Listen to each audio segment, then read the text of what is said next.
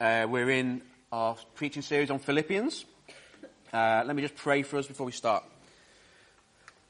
Lord God, it's uh, our pleasure, Lord, and our joy and our privilege, Lord, to be in your presence. And Lord, it's our joy to have your word available to us, Lord. We thank you that you, you've given this to us, Lord, and, and that in, in, in your word, Lord, there's everything we need. Everything we need, Lord, for life and godliness, Lord. Lord, we thank you for what it means to us, Lord. Thank you for the wisdom in your word. And I pray this morning, Lord, you'll just speak to us afresh. Lord, you'll challenge us where we need challenging, Lord. You'll encourage us where we need encouraging. Lord, and you just bless us this morning as, as I speak. Lord, I pray you'll speak through me this morning. In your mighty name. Amen. Okay.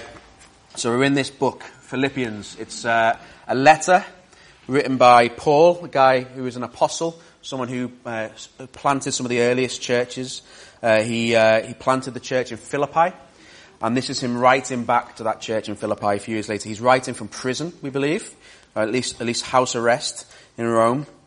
But actually he's writing to the church in a pretty good situation.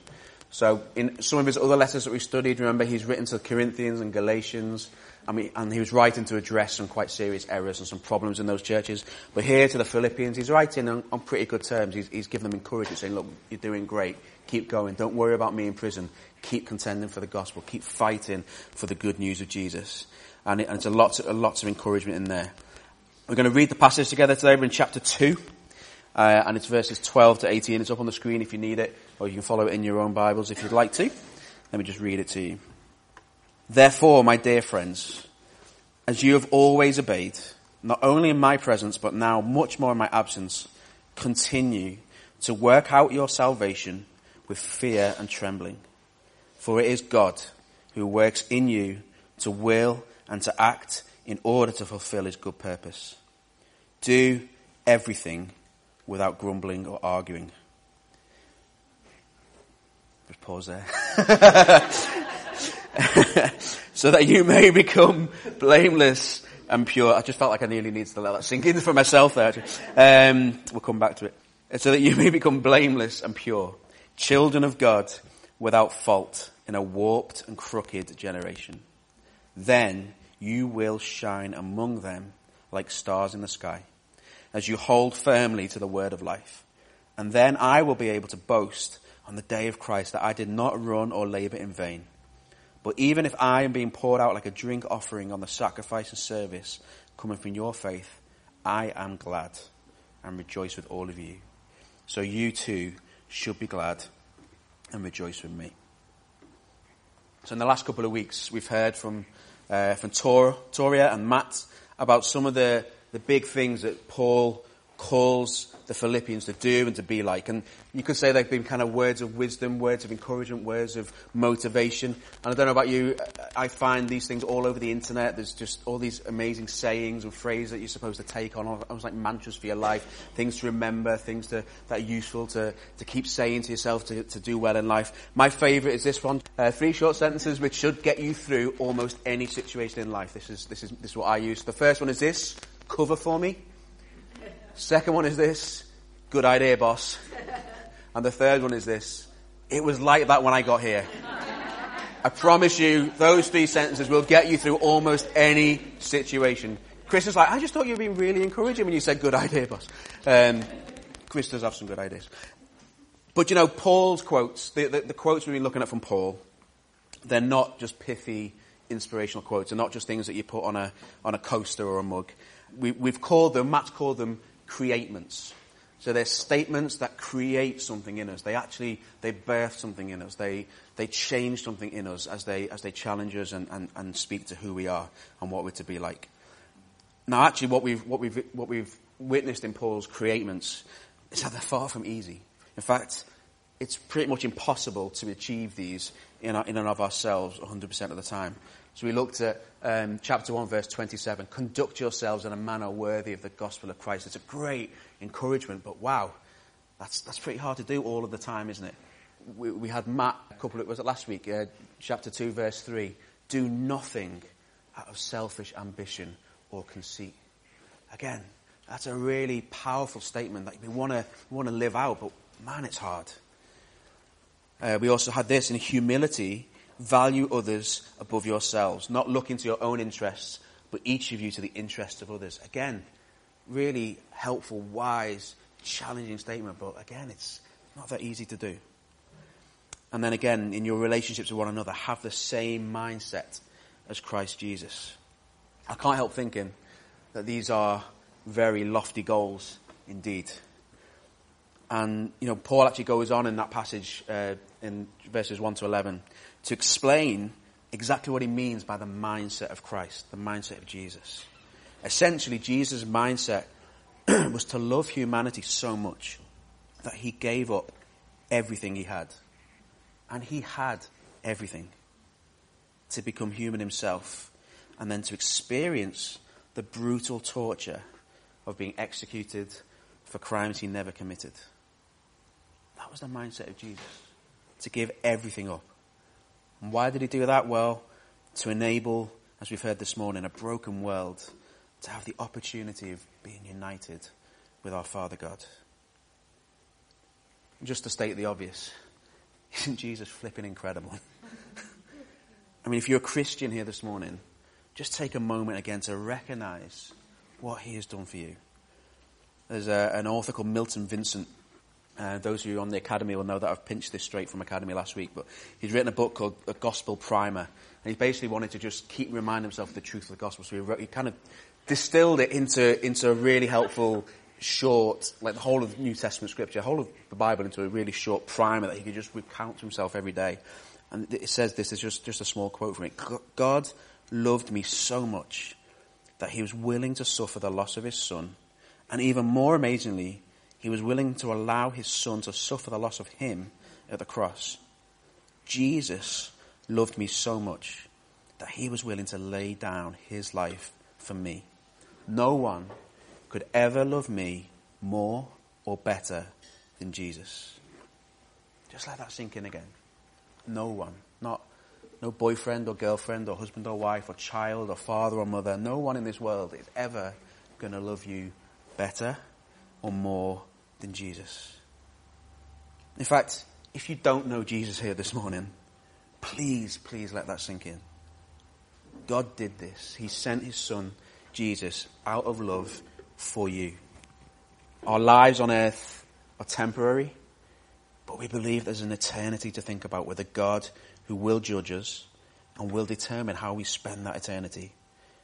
And the Bible tells us accepting that sacrifice of Jesus, responding to his love by loving him, is the only way of assuring that we get to spend that eternity with God.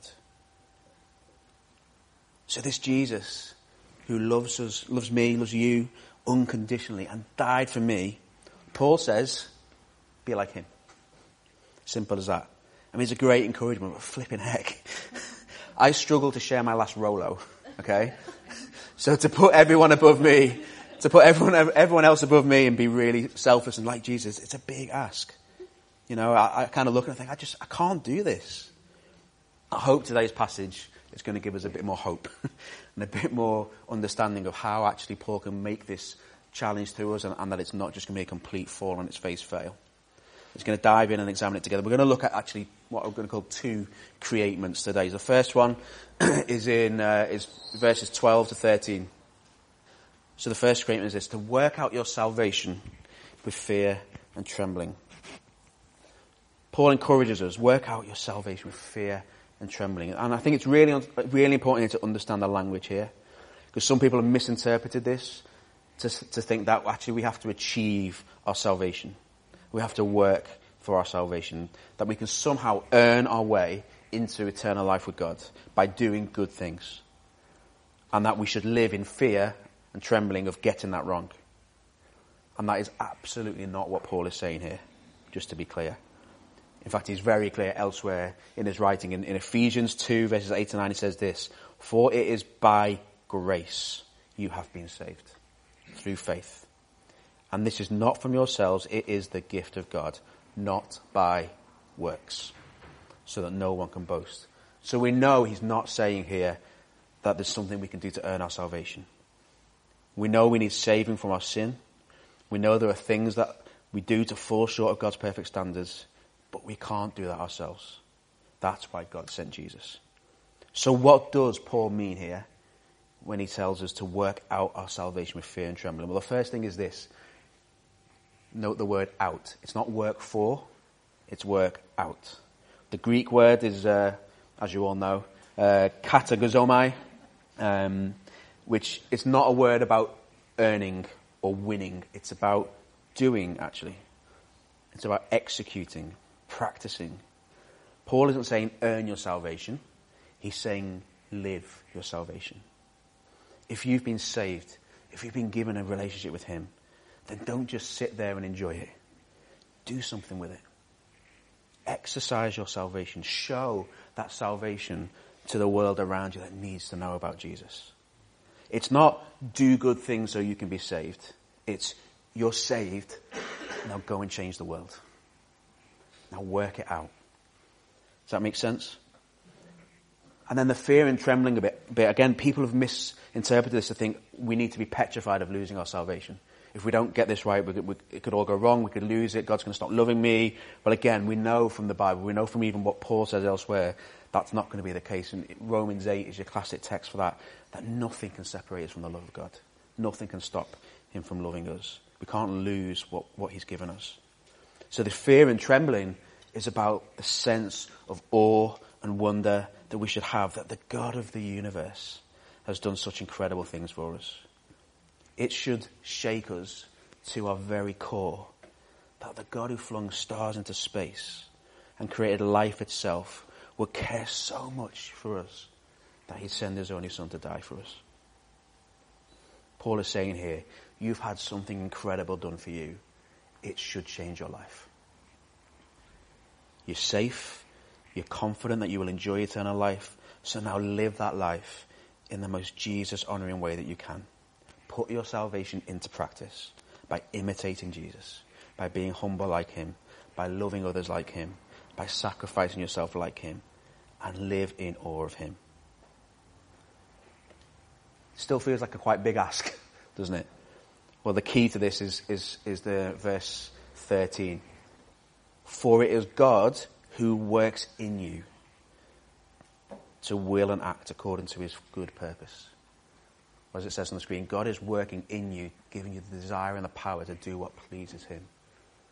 He makes this big ask of us be like Jesus, be humble like him. But then he also says, I'm going to help you to do that. I'm giving you my presence. I'm putting my spirit in you to help you to do that. You can't do it on your own. But if I work in you and through you, it's possible. Jesus talks about the Holy Spirit as the helper, doesn't he?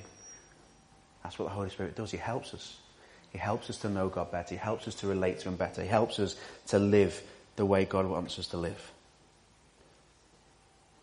And actually, there's two different things that happen when we're saved, or, that happen in the Christian life. We, we talked about justification and sanctification. Justification the moment we are saved, we are fully saved. It, it's a legal term that we are justified. We're declared right. We're declared just. We're no longer considered guilty by God. The moment we are saved, the moment we accept Jesus as the King of our life, you go from 0% justified to 100% justified. Journey done. You're done. But there's another process called sanctification. And that's not an instant thing. The day you're saved, you don't instantly become as holy as Jesus. You don't instantly become this perfect, all singing, all dancing, no problems in your life person. Sanctification takes place over the journey of life. And that's what Paul is talking about here. That sanctification journey. It's done through his spirit, by his presence, working in our life day by day, year by year, and growing to be more like Jesus. Again, we, we flick back to uh, the first chapter of Philippians, verse, chapter 1, verse 6. It says, being confident of this, that he who began a good work in you will carry it to completion until the day of Jesus Christ. You get that? He began that good work in you and he's going to carry it on. The work of justification, of being declared just, is finished. But the work of sanctification has begun and will carry on. And we do that as we live out our salvation, work out our salvation with fear and trembling. So that's the first createment.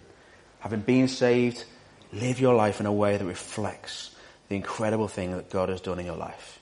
But God will help you to do that by the power of His Holy Spirit living in you. So the second one is this. The second createment we're going to look at today is in verse 15. Shine among them like stars in the sky. Now I'm a, a city boy at heart. I've only ever lived in cities. I lived in Liverpool. I've lived in Leeds. And I love it. I love being in cities. I love the convenience. I love the buzz. I love the people. I love all the restaurants and all different things you can do and see in a city. But I do love to holiday in rural places. There's times when I just want to get away from the buzz and the noise and, and get out into nature and look at the rolling hills and the beautiful lakes and the seas and just taste that fresh air. Um, it's always important whenever I'm getting ready for that, whenever I'm looking where I'm going to stay. You can't take the, the, the city out of the boy. I, I always need to know there's Wi-Fi where I'm going. Obviously, that's a key consideration.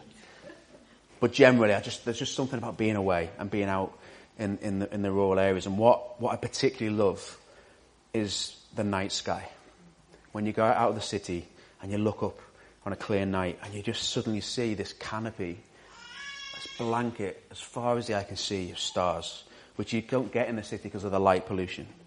And it just fills me with wonder. It's hard not to look at it and just be filled with thoughts about our existence. Our thoughts turn to God, to creation, to the Bible. Knowing that those stars are not there by accident. God Himself placed them there. All hundred billion trillion of them that we know about. I remember one night being on holiday in Wales and just looking up, open mouthed at the stars for hours. And as I looked, I couldn't help but wonder where the sun had gone. And then it dawned on me. You're slow this morning. Tell you what. At least you didn't boo this week.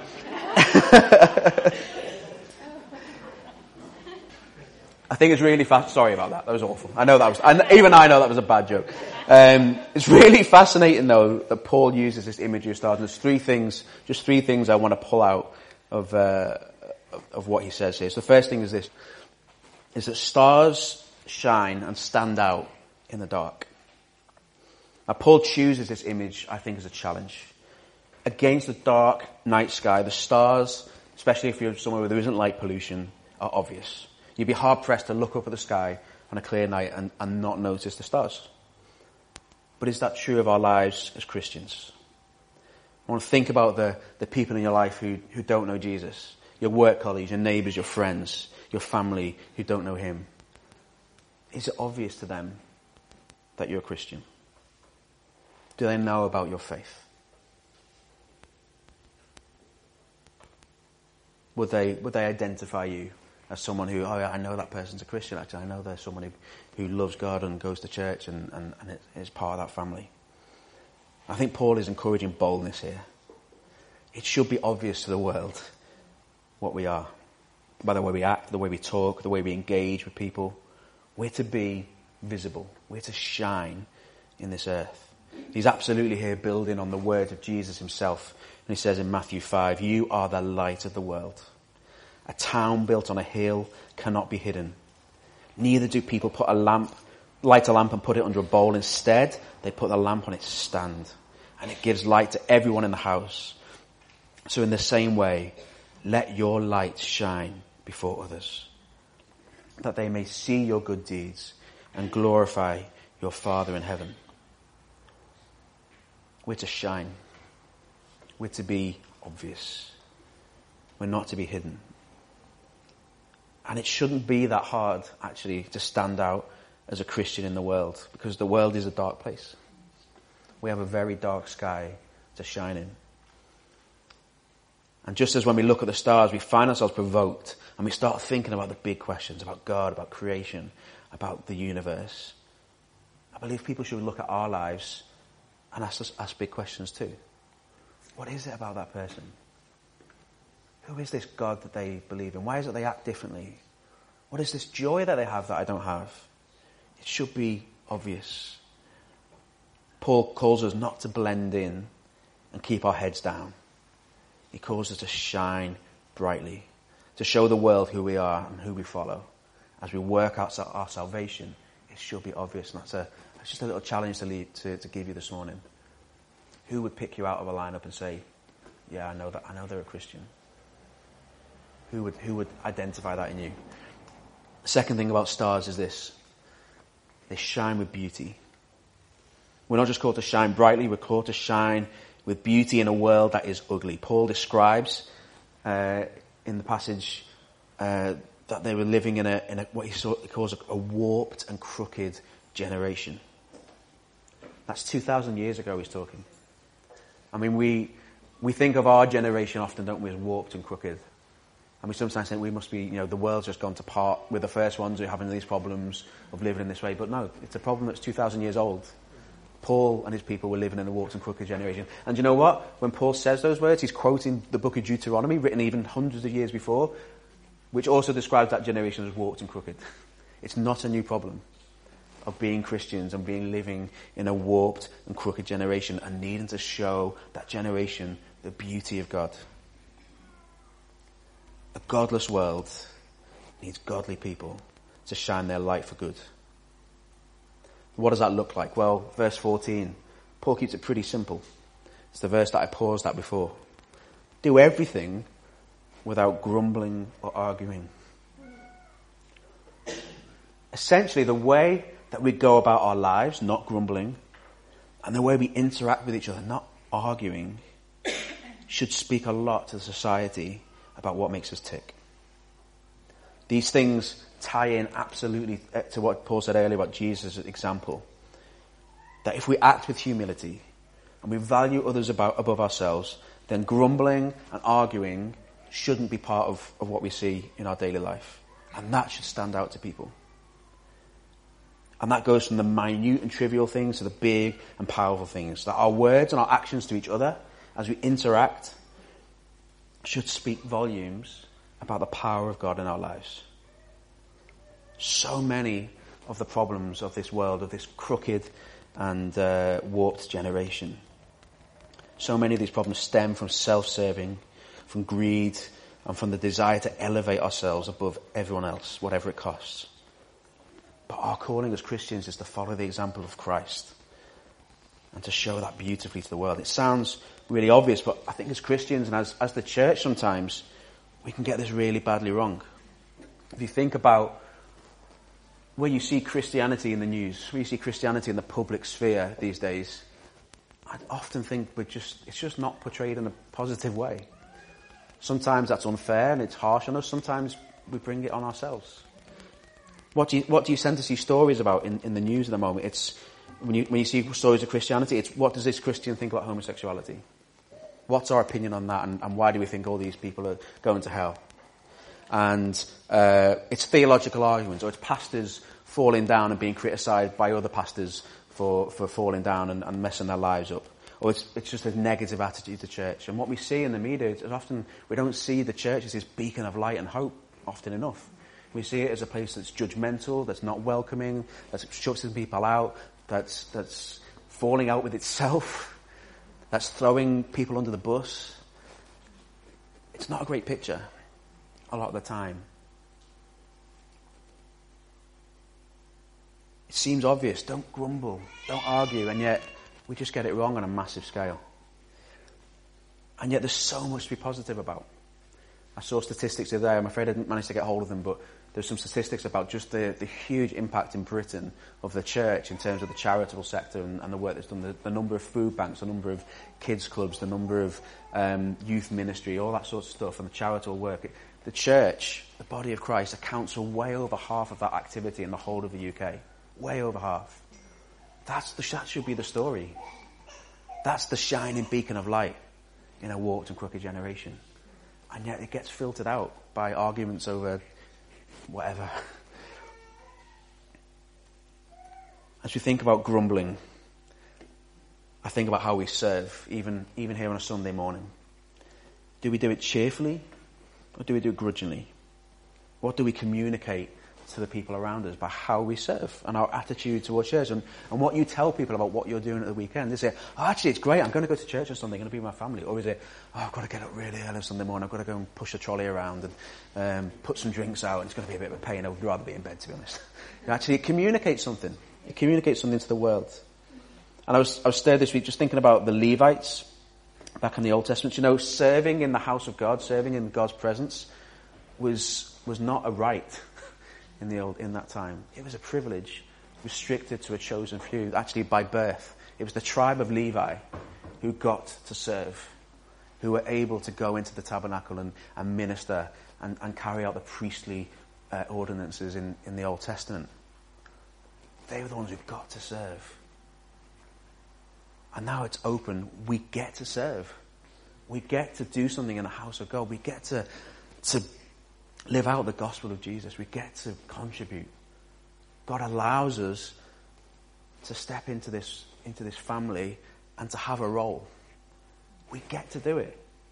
That's, that should be our attitude. Not, oh, I'm on that rota this week. Wish I wasn't. Oh, I would much rather, oh, I've got to get to church at that time. That's so frustrating. And yeah, of course, there's, there's times when it's difficult, but actually our attitude, Paul is saying here, it's not grumbling. It's a privilege. It's a joy. And I, I speak to myself here because I know there's times where I can't push a trolley from one end to the other without getting frustrated. you know, there are times when I, I, I feel this grumbling rising in me. I just think it's a challenge from Paul. Actually, no, don't grumble. This is a privilege. You've got an opportunity to serve in the kingdom of God. It's a privilege. It's an honor. Jesus modeled this to us so well. He modeled this love and this kindness. He took joy in what he did and what is set before him to do, even the tough bits, even the hardest bits, the dying on the cross bits. He did it faithfully and willingly, and he took joy in making himself humble and serving others.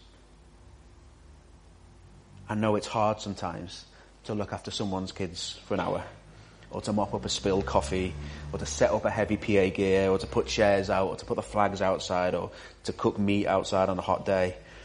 But you know what? We can take such joy in the role we have of blessing others and, and be reminded of the, the, the picture of service and humility that we're showing the world as we do it.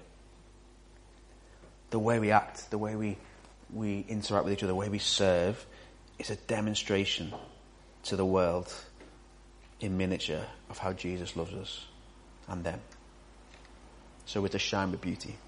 And the third thing is that we shine together. Do you know the night sky is so stunning, largely because of the vast quantity of stars.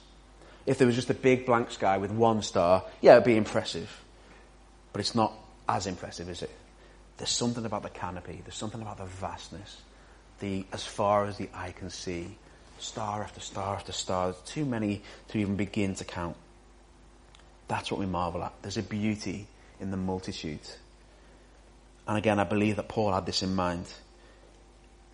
But again, when we think where we are in 2019, uh, our connotation of, a, of what is a star, think of a movie star. Star is the one who gets all the, all the glory. Star is the one who's in every shot, who stands out from the rest and it's, it's you know, the star. It's the one person you're supposed to focus on. You're supposed to stand about all, above all the others. I don't think that's what Paul's talking about here. We're not talking about one individual star standing out as a focal point. As Christians, it's about the, the, the multitude, the vast togetherness. The way we shine together is what is attractive and what is countercultural and what shows something magnificent to the world. I remember a friend of mine, a colleague of mine in Leeds, who I worked with, who's still I'm still in touch with. Uh, he's not a Christian, but he was always really fascinated by what I believe. He used to grill me and um, ask me question after question. Um, and a few times he actually came to church and checked it out, and he believes in something, but he just can't quite put a name to it, and he can't quite step over that line of commitment. But what he said when he came to church always stuck with me. It was just like, there's something different about this group of people. He said it's, it's, it's like a, a family. And the way you guys look after each other, it's just, it's beautiful. He said, I've not seen this anywhere else. I've not seen the way that you support each other and the way that you um, bless each other and live for each other and care for every need of each other. So uh, it's different.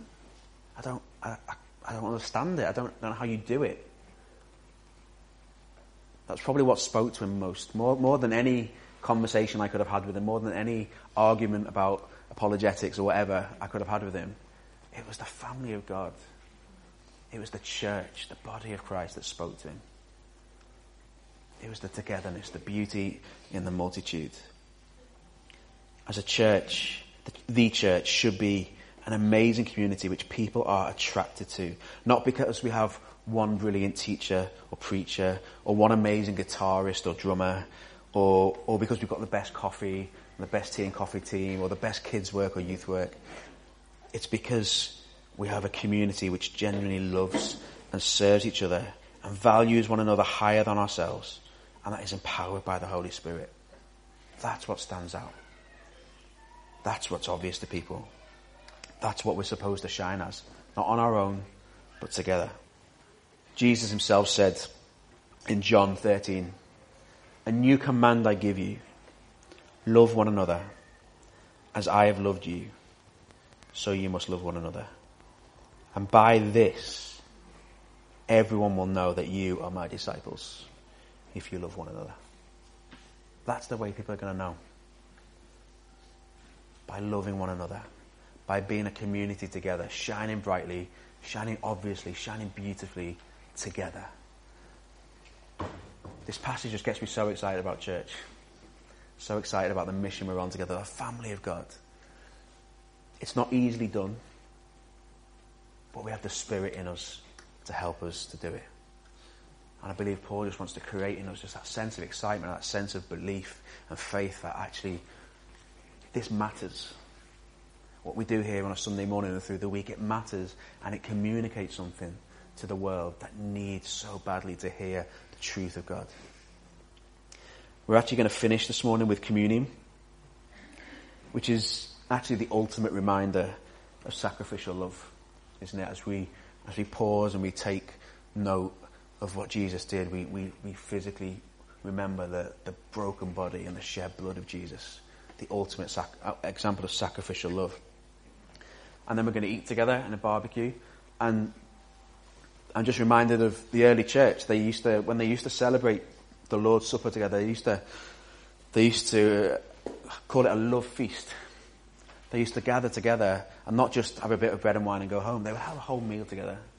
And they would interact with each other. They would bless it. They would celebrate together where they were and what they were doing. And, and that's, I kind of wanted to look, as, look today as, as what we're doing. It's not just, not just a bit of barbecue and a bit of food church, but this is a love feast. This is our opportunity as a church just to, to love being with each other, to enjoy each other's company, to bless each other, to minister to one another, to enjoy some food together, and to celebrate all that God has done in our lives and all that He has called us to in the body of Christ. I'm just going to read as we finish the words from 1 Corinthians, which just remind us what exactly what we're celebrating with the Lord's Supper. This is what Paul says For I received from the Lord what I also delivered to you that the Lord Jesus, on the night he was betrayed, took bread. And when he had given thanks, he broke it and said, This is my body, which is for you. Do this in remembrance of me. And in the same way, he took the cup after supper, saying, This cup is the new covenant, covenant in my blood. Do this as often as you drink it in remembrance of me. For as often as you eat this bread and drink the cup, you proclaim the Lord's death until he comes. Lord God, I thank you. Thank you and thank you and thank you for your sacrifice. I thank you that your body was broken for me, that your blood was shed for me, Lord. I can hardly put into words how that makes me feel. I thank you that you gave us the ultimate example of humility and service, Lord Jesus. And Lord, we just pray for this, this family, Lord, this family of God, Lord, that we would in some way emulate that, Lord, that we would live that out. That as we have been saved, Lord, we would work that salvation out and show it to the world in how we interact with each other. Lord, that we would live sacrificial, humble lives. We would live lives we value others more highly than ourselves. And Lord, that we will do that in the power of your Spirit and by your grace, Lord God. Lord, we ask for your forgiveness when we get it wrong. And Lord, we thank you that we know we are covered by you, that your grace is sufficient. Lord, that when we do get it wrong, we're not chucked out of the family of God. We don't lose our salvation. You forgive us, Lord. Your grace has covered every mistake. But Lord, help us to just grow in that journey of sanctification, to grow and grow, to be more and more like you, Jesus, and to be more and more a community that speaks to this warped and crooked generation and shows them the beauty and the love of God day by day. Lord Jesus, we ask this in your mighty name.